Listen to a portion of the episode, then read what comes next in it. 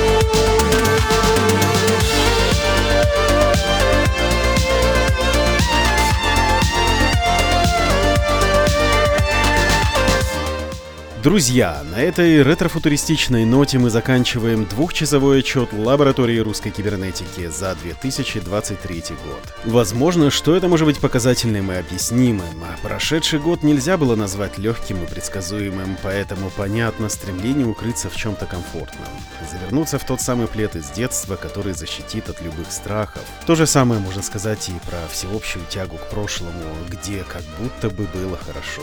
Но, друзья, давайте все же поднимем глаза глаза, посмотрим в небо навстречу своим желаниям и не будем бояться нового. Пусть наше сердце будет открыто к разнообразию этого мира, а разум будет отделять вечное от наносного. Верьте в себя и будьте умницами.